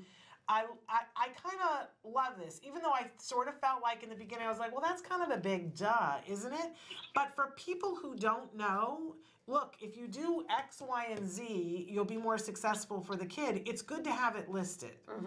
Um, and in fact, they found that across the board, they could teach therapists to do this rather quickly, was the other takeaway, right? Correct. Yes. Okay. Am I missing anything out of that? I think you did well there. I was paying attention. Um, but I but think about this from a parent point of view because as I was thinking and, and thinking about these, I was like, would this like make me like the therapist more, me the parent, if I saw them sticking close to the child? Of course, I'll tick that box. I like that, Mhm, mhm. right? That they praise my child. Of like course, that. I like that. Tick that box. Um, that they repeat vocalizations that my child does. Yes, I like that too. I don't know that everybody would like that for all things, but I would like I like the idea that the child does something and you do it too, and that that builds rapport. Creates a bond between Uh, yes, I like that. Um, imitating appropriate play skills, I like that too. Um, and describing what they just did that was correct and offering them a reward for it. Gosh, I'd like that therapist too. And then morphing that into something that takes us from whatever play they were doing into more imaginative play. Uh, that's a rock star therapist to me, right there. Now, Nick, are you incorporating this with all therapists now with that are working with CARD clients? Well, this is a framework. This is actually just a framework, and we do want to test probably the validity of this to make sure that this works for our specific organization itself. Um, but this is definitely the framework that we should be working off of. Like you said, I mean, it's a big duh, but it's something that, you know, we have to sometimes see in writing to understand. Absolutely. And uh, so I hope that a, a lot of our care, CARD therapists are going to be like, yeah, we do that. But for anybody who doesn't already do that, Mm-hmm. I hope that they will see this and go, hey, I want to be more successful. Yeah. And if I just need to do these six things to be more successful and start my session off better, why wouldn't we? Right. Why so this we? is something we hope to see incorporated in practice. Absolutely. Okay. Absolutely. Uh, Nick, I just, I'm so thrilled to have you join us, and we are loving having people from your team come and and share these things with us. Yes, it's a great a- asset to us. It really is. So thanks for being with us. If anybody has questions, Nick, is there? Uh, they can write. To, you guys can write to me, and I'll forward them to Nick. Let's do that. So uh, you can either write to me on the show or s.penrod at autism-live.com. All right. Thank you, Nick. Thank you so much. Thank you guys very much. All right. Bye bye. Take care. um, I, am a little bit, I, I geek out on this kind of stuff. I get really excited about it. We recently, for those of you who don't know, I've been to two conferences recently. I went to ABAI up in San Francisco, and then I went to CalABA for one day, and they had poster sessions. And at the poster sessions, it's uh, people like Nick. Um, sometimes it's college students who are studying to become BCBAs. Sometimes they're already BCBAs or from an organization, and they present research that they have done. Sometimes it's with one of their clients or you know 10 clients whatever but they put out an idea Mhm. just like at a science fair but it's Mhm. on a level where we're talking about ABA being better with autism and and then they defend their poster Mhm. so there's a session set up and it's like a big almost like a party and they Mhm. have all these boards. I'd never been to one until you know I started hosting the show but I love them. Because you just walk up to anybody you see on the poster what the title of the study is and most of the time I go I have no idea what that means. I'm like no. Like I, i'm reading that sentence and i'm like is it in english? You know? But you walk up to them and say so tell me what you know so what your study is what it did what it meant whatever so we were live i went around to the posters and asked people what is your study and then when i didn't understand it i would say yeah uh, does that mean this and they would go no and then pretty much what we do here on the show, I go, does it mean this? No. And then they would explain it to me again. And I think they're kind of hilarious, but very informative. So those are available on our Facebook page. Oh, good. If you want to go and look at them to see. Uh, the one session I went an hour and a half straight live, just and I didn't get to everybody. That's how big these things are. And I just say to parents, if you have the opportunity to go to a conference that's having a poster session, don't say to yourself, I don't know what to do, I don't know what they're saying and avoid it. Go. Yeah, because ask it's, questions. It's, it's, It's free. it's self-explanatory once you get there, right? Or, or the therapist they break it down for you.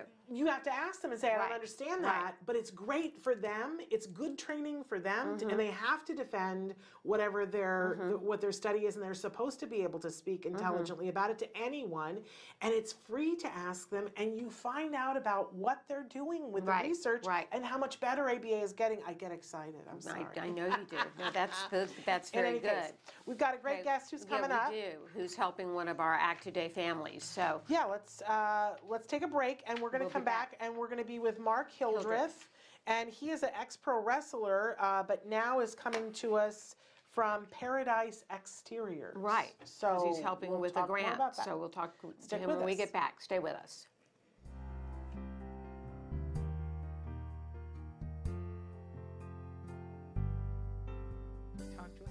Talk to us a little bit about what your degree is in. city planning or urban planning. I got it from Cal State Northridge with a degree in cinema and television arts with an emphasis in screenwriting. And what are you interested in, Eli? Um, a video game internship. Computer programming. I'm hoping to combine entertainment or travel, my two passions. Ooh, what kind of jobs have you worked? Bakery inventory. Okay, inventory. Talk about your volunteer At job. Operation Volunteer to to help the soldiers. You volunteered to help the soldiers? Yes.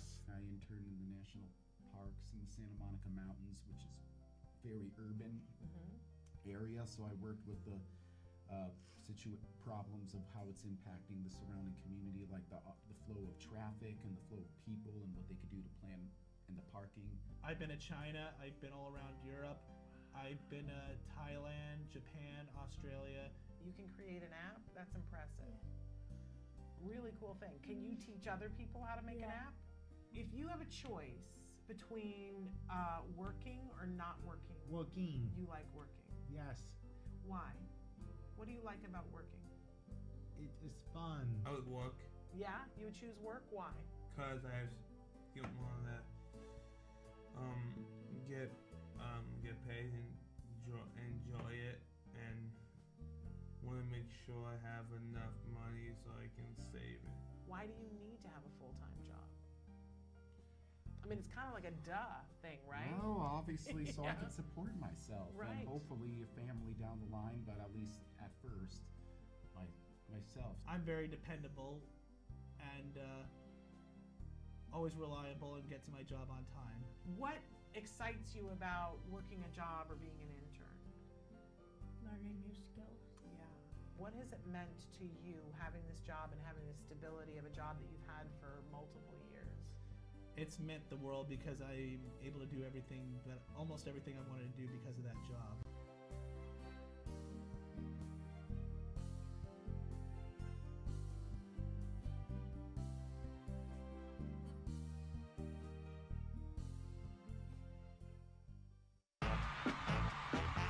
Say howdy, we say hi. Let's get rowdy, let's get wild. Let's get, let's get, let's get wild.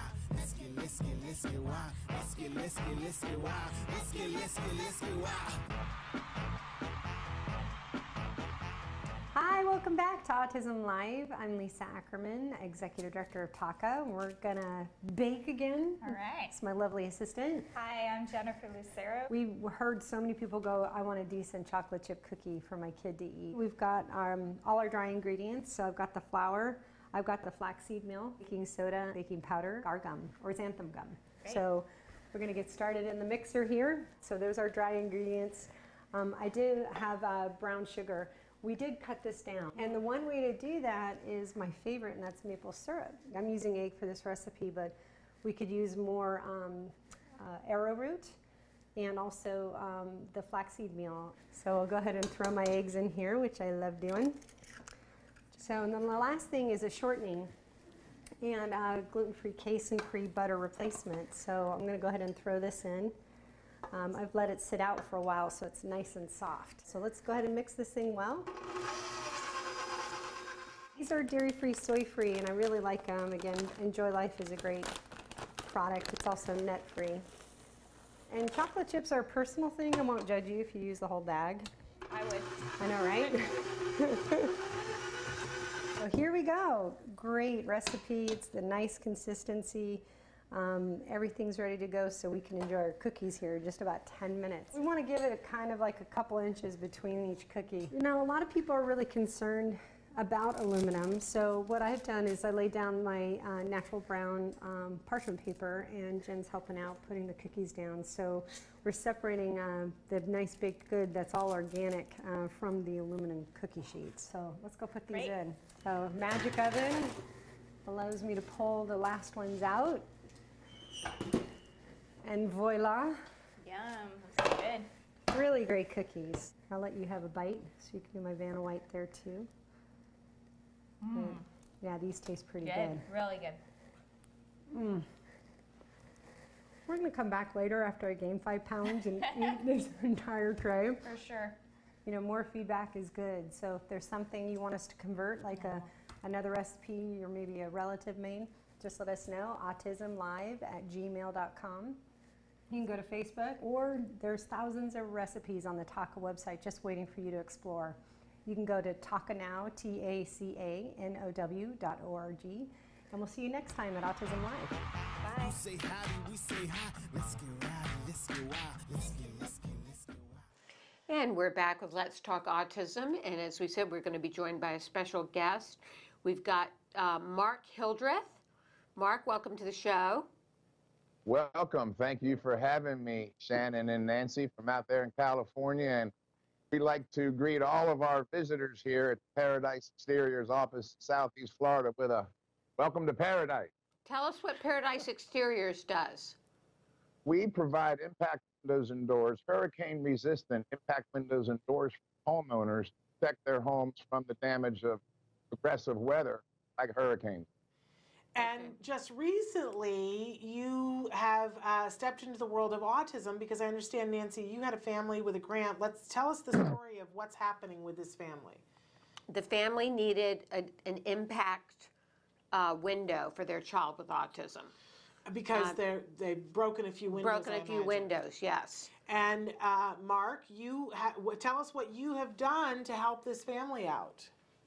Well, I received an email from Miss Ileana Herrera uh, saying that you folks granted her some money to do one window for her son's bedroom, and that piqued my interest a little bit. I most people don't do just one window, and I dug in a little bit, spoke with her, and and then I realized that you know we're always, of course, at Paradise, we're creating opportunities to give back our hard-earned good fortune but we're also very good at recognizing opportunities when they're presented to us. So we clearly saw this as an opportunity to help not one, but two families. I expressed to ACT today that I think that we will do this window and we'll absorb the cost, and you can apply that thousand dollars to another autistic family for the need. It's Which is very, amazing. Very generous of you. Yes, but I, as you were saying, you noticed okay, there, here's a need that we had not even thought of for this product that we have that could be helpful to the to this family.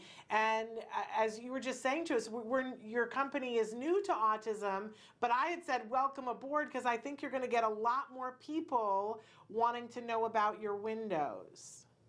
Well, I'll tell you, I, I'm impressed with how much love and money starts flying around when you say autism. Yes, it does. We have a we actually now have a GoFundMe page up on the Paradise Exteriors website to finish off Miss Herrera's family's home for her with the rest of the windows and the doors. For the rest And we've already had great response. Our manufacturer, Soft-Lite in Ohio, they're going to contribute, and our distributors. Um, it's just so overwhelming how much money begins to be released and autism's involved. I got to tell you, I'm about ready to have a marketing change and brand these windows as um, autistic defense system. Right. Well, and there are a lot of benefits to these windows. Yes, in addition to the impact, there's Yes, the sound so there- reduction.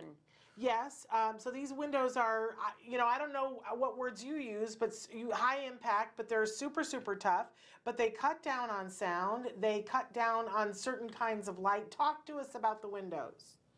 Well, the window, you're right. There's tremendous sound, what they call the sound abatement, keeping the noise out. And we found that's a more calming, relaxing environment for studies or for hobbies and interests that might act as relaxation techniques for these children. and then whether they we have kids that aggressively or sensitive. inadvertently break the window or come in contact with the window, it can't be broken to the point where it shatters, harms you. Which is sometimes, you know, Nancy, you've been Right, through this. It can right. be life saving. Yes, it can. Uh, when a kid puts a, uh, uh, a fist through a window and, And the you have broken glass, shards, shards of that, glass, that can open, uh, you know, veins and lead to somebody bleeding to death. Mm-hmm. Right. So this is a really important um, thing for us to, to cover and talk about. Um, so tell tell the folks that are watching if they want to know more about Paradise Exteriors, where do they need to go to get more information about these windows, Mark? Well, we'd like to invite you to the Paradise Exteriors Facebook, first of all, to look at Miss Herrera's story and hopefully uh, Paradise's lead in getting this project started, your national listener audience can help us finish that house off. Um, our company, as of course, is always looking to give back to the community. We have an annual Thanksgiving um, food drive for people in our community.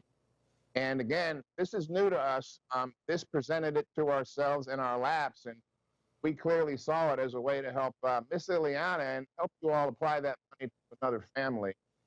Also, um, the man I work with, Dan Beckner, he and I were both raised by single, independent women, strong women that found themselves with a house full of children alone. So we both identified with Miss Herrera being a single mom, my mother Carol and Dan's mother Cookie. Great women, and they're watching right now. So this is the hi mom moment. Hi mom, that's my picture. Hi, this picture of Mom. mom That's right there. great. Oh. So Dan and I are very grateful to the job that our mothers did in very difficult circumstances. So we identified Herrera that way. well, you strong women, and as you say, you salute other strong women who are trying to help a single mom out here in a great way, which you're doing. Uh, wonderful work, and we applaud you for taking not only just fulfilling this grant, but taking it and running with it, and trying to use it as a way to benefit other families. And for Well, go ahead. we we consider this uh, it was a gift to us to be able to provide this gift that's how we look at it uh, and again we just posted this on our facebook not long ago and we've already had great response and i'm sure that your national audience they're probably typing in that paradise facebook right now we want to encourage people to go and make a donation of any size. Uh, that money will go towards finishing off that home. Um, and And you- I, want to add, Shannon, Yes. any extra money that is donated above and beyond the cost to finish this project, and we're going to do it at cost, the excess will go to Act Today, so you can apply it to some other families. Our official title now is Autism Care Today. There we go. got rid of the act Oh. so that's okay. Okay. I just want to reiterate that that it's Autism Care Today. And for those of you who are watching, who are looking at Mark and you're like, he looks familiar, we haven't even talked about the fact that Mark is an ex pro wrestler. And Mark, I have to say, notably, that. that. you are uh, also uh, ex military, honorably discharged from the Navy. So we salute you for your service, both as a wrestler, but also welcome. in the in the military. Uh, and I know Nancy can talk to you about the fact that there are many initiatives that are just for the military families that are affected by autism. That Yes. uh, that Autism Care Today also helps. So I'm sure you guys can have a longer conversation about that. But we salute you for everything that you are doing, Mark, and we thank Paradise Exteriors for jumping on this and seeing that where there is a need and fulfilling that need. That's Yeah. a wonderful Thank thing. Thank you so much. Well, I believe this is just a start to our relationship. I agree. I do too. Thank you, Mark. We Thank appreciate you. it. Thanks and thank you so much for inviting me on your show. I'm, I'm very honored and grateful. Uh, and again, to all the listeners out there, uh, we are we are a company now that is autism minded, and uh, it's going to be on our ticket for causes that we continue to support. That's great. Don't Thank you so that? much. Thank you so much. Paradise Thank Exteriors, get on their Facebook right now. Donate what you can. Thank you, and thanks to those fabulous moms. We'll talk to you Thank soon. you, ladies. Talk to you soon. Bye Bye bye. bye. All right, what a great, great guy. Yeah, I know. Yes, uh, don't don't we love men who get it and get on it and take Yes. action and are, you know, um, it's fabulous, fabulous thing. Okay, we've got still two more Two more guests to go, so we're gonna pause for a minute and we're gonna come back with Daniel Share-Strom Painless. Maxine and Cher. Maxine Share. So Right. stick with us. Thank you, Mark.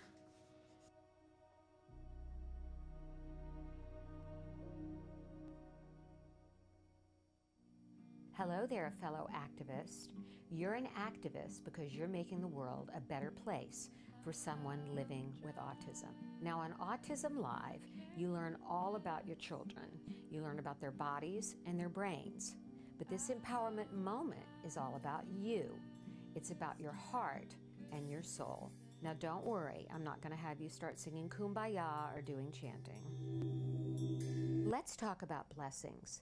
One of the blessings of living with a child with autism is learning to love them unconditionally. Learning to love them despite all the ups and downs, all the sacrifices. In fact, you learn to love them more so because of them. I call this my empowerment prayer. God grant me the wisdom to see my disability as an opportunity, the courage to love my child unconditionally, and the faith to live a life of purpose. So, going from the sublime to the ridiculous, I have a little song for you today. It's a rap song, so I know that an old or, okay, middle aged white woman rapping just doesn't seem right, but I'm gonna go for it anyway. My style is a little like Nicki Minaj meets Dr. Seuss. Nancy's Autism Rap. It's just a diagnosis. Your life's not over. Don't lay there like a dog. Get up, Rover. You say your head is spinning with GF, CF, ABA, IEPs, and neurofeedback?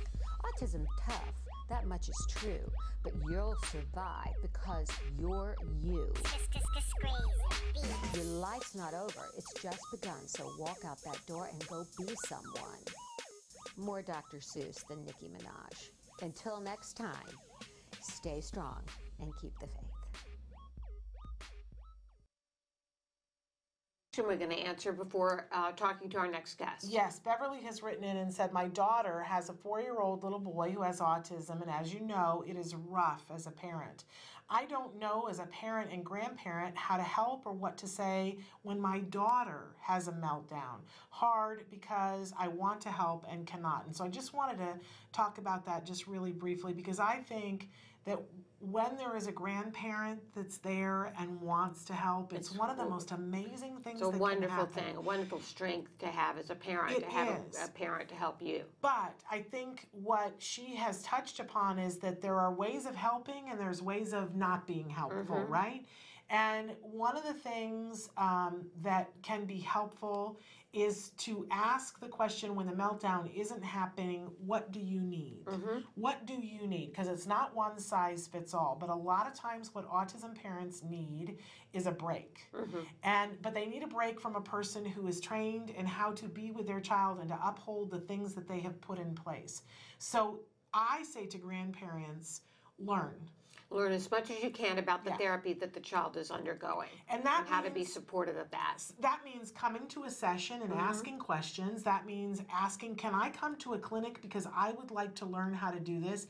And humbling yourself because it is going to be a lot of stuff that is the complete opposite of what you were taught. Like, you know, my mother struggled with this that, you know, she was like, Well, he just did something that wasn't right. You need to rep, you need to him. get on that, Right. reprimand that, punish him, do whatever. And our team had told us that's not the way. Right, put it on extinction and ignore the behavior, perhaps. Like, you know, don't attend to that behavior Yeah. and give praise when they switch to doing something right. Right. It drove my mother absolutely bat poop. You know and what I'm I've saying? had family members that know? just don't understand it. They're like, they're this like, is the "What are you opposite way that you should Right. raise a child. But it's a very specific thing because it doesn't mean it doesn't actually mean ignore the child, and it doesn't mean ignore everything. It means ignore if they're if we've decided that something is happening to get attention, to not give that thing attention. And a Mhm. lot of times it gets very confusing where people are like, "Well, he did something, and so I'm ignoring it."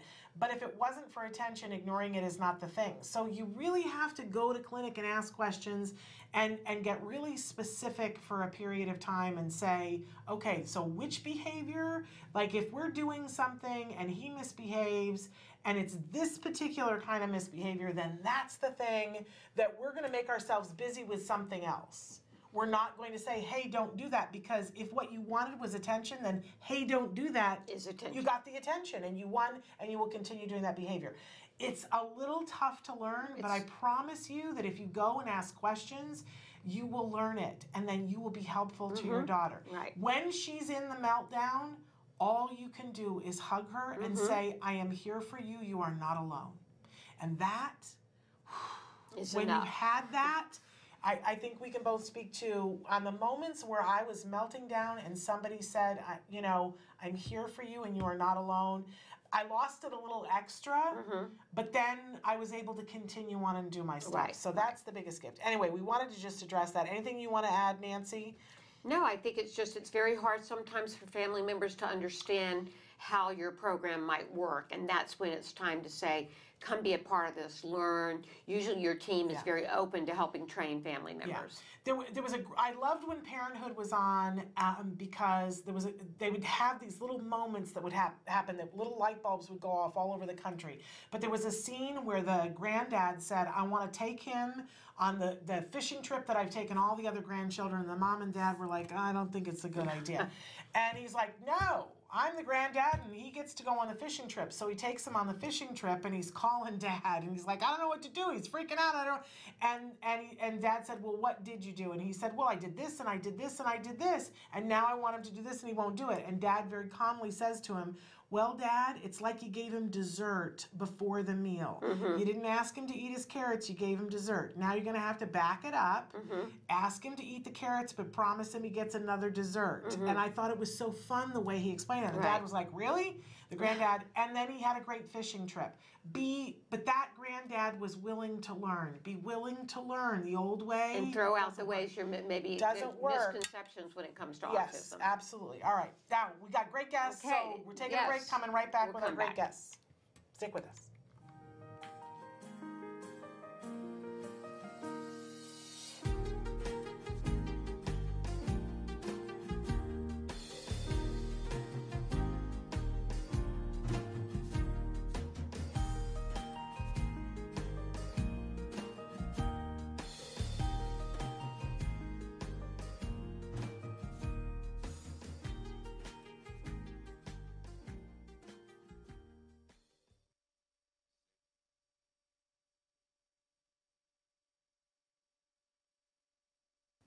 Love is a battlefield. Autism and PTSD for parents. It's a thing. I'm here to tell you it's survivable. What you need to do is remember this is not for the faint of heart. There's actually a study that was done on mothers of children with autism, and it said, oh, this is very similar to PTSD among soldiers. And we're like, uh huh, we needed a study for that. We already knew this. However, you got to remember that stress is very important, not only because it's just stress that we're all dealing with, part of the modern day life, it can have serious effects. Not only does it affect your child, your spouse, other members of your family, it also affects your health.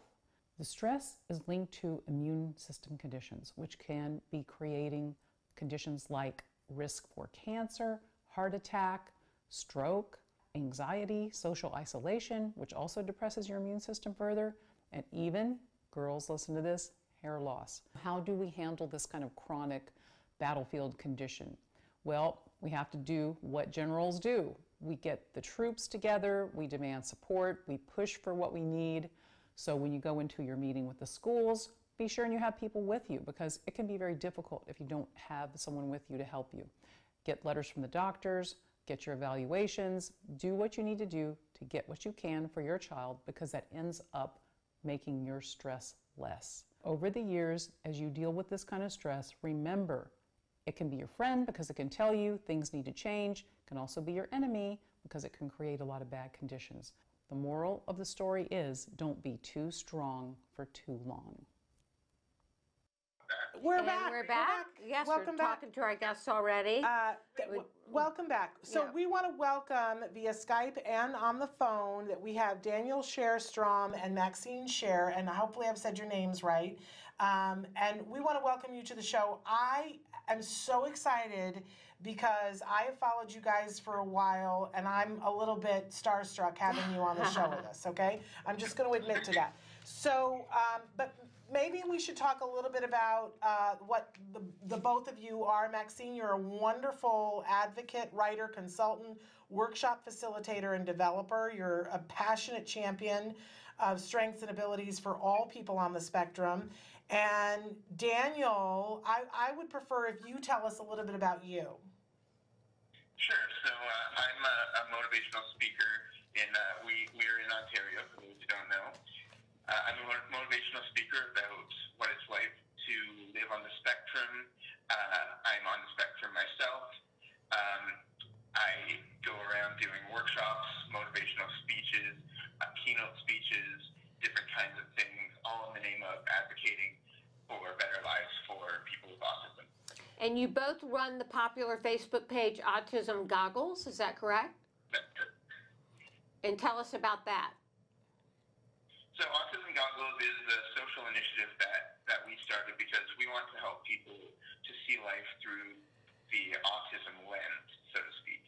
So we, we like it when people don't understand something or when they can't relate to why their loved one with autism um, is doing something or acts a certain way. We like them to think about it from that person's perspective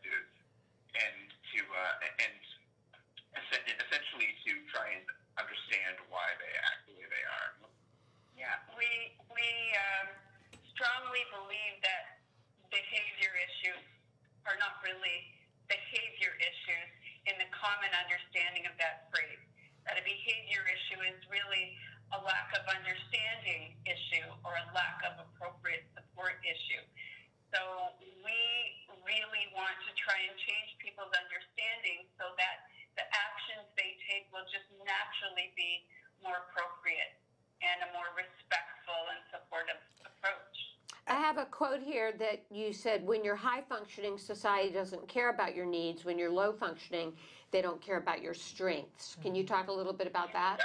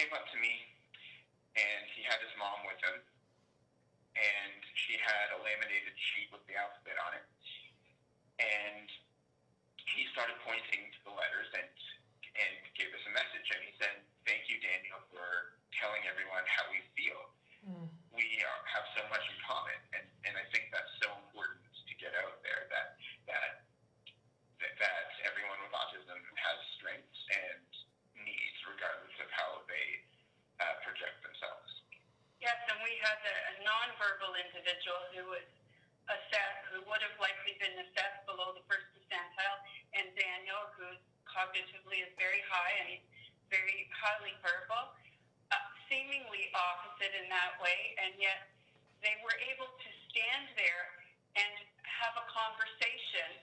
The uh, other man by pointing to letters and having his mom read out his message, right? And so they had much more in common than they had to separate them.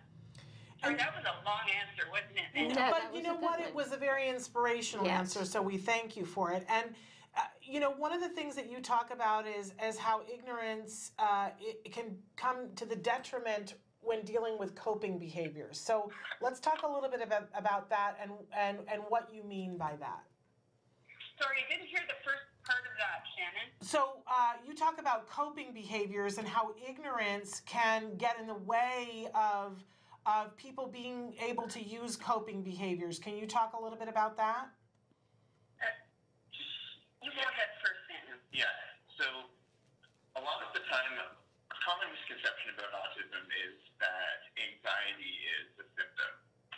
That's just not true. And a lot of people with autism do have some kind of mental health challenge. Um, your statistics vary, but I think I, I've seen statistics ranging from about 70 to 80 percent of people have some kind of anxiety or depression or other mental health issue. But that's not something they're born with. Because these, these things come from being misunderstood in a society that was really not built with autism in mind. So when, when, some, when the lights are too bright or when um, people expect you to remember too many things without having it written down or things like that, that can cause anxiety. And it's going to cause certain coping behaviors. So I, I think that um, I think that a lot of the time people try to address those behaviors rather than trying to get at the root cause. Would you say that's right? I, I do, and I, I also think that, you know, autism really is just another way of being human. It is a different way of learning, a different way of experiencing the sensory physical world. We know now that, you know, what, 90% of individuals with ASD have sensory and motor differences that are either the cause of their behaviors or emotional responses or are contributing to those. And, and we also know that autism is a social communication condition.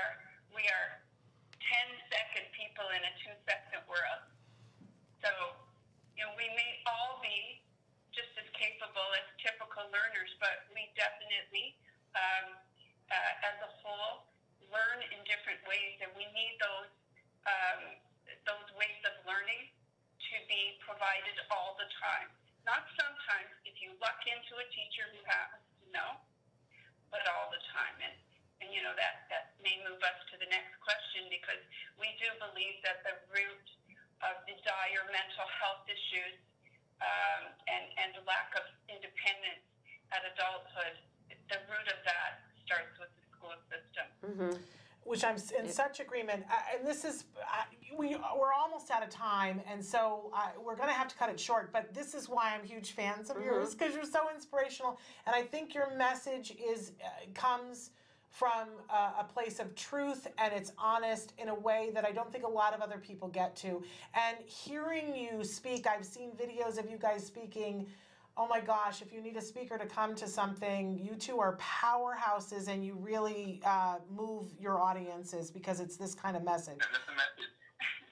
Well, let's talk about how people can reach you. Yes, how can people get a hold of you and how can people see some of the videos of you speaking?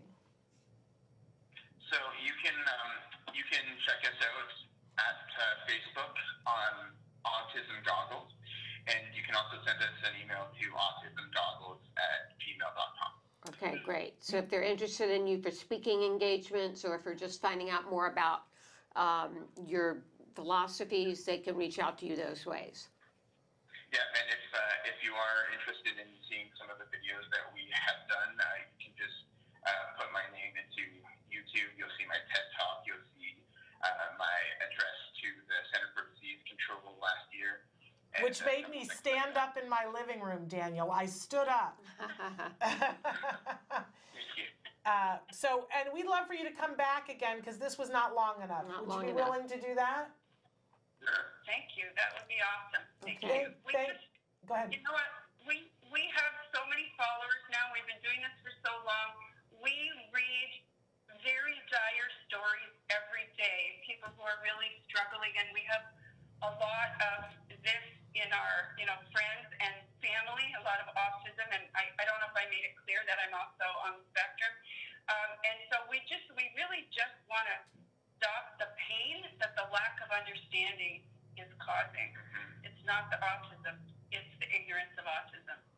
And, Very and, I- and good I, note to leave on. Exactly. Thank you so much for everything that you're doing and everything that you're saying. We are going to bring you back because there are so many thing, questions I have. But thank you so much for being with us. We're out of time, you guys. out of time. Uh, we got a great show for you tomorrow. Please come back and see us tomorrow. Until then, give us, uh, your kiddos a hug from and me. yourselves a hug from me. Bye bye. Bye bye for now. You guys.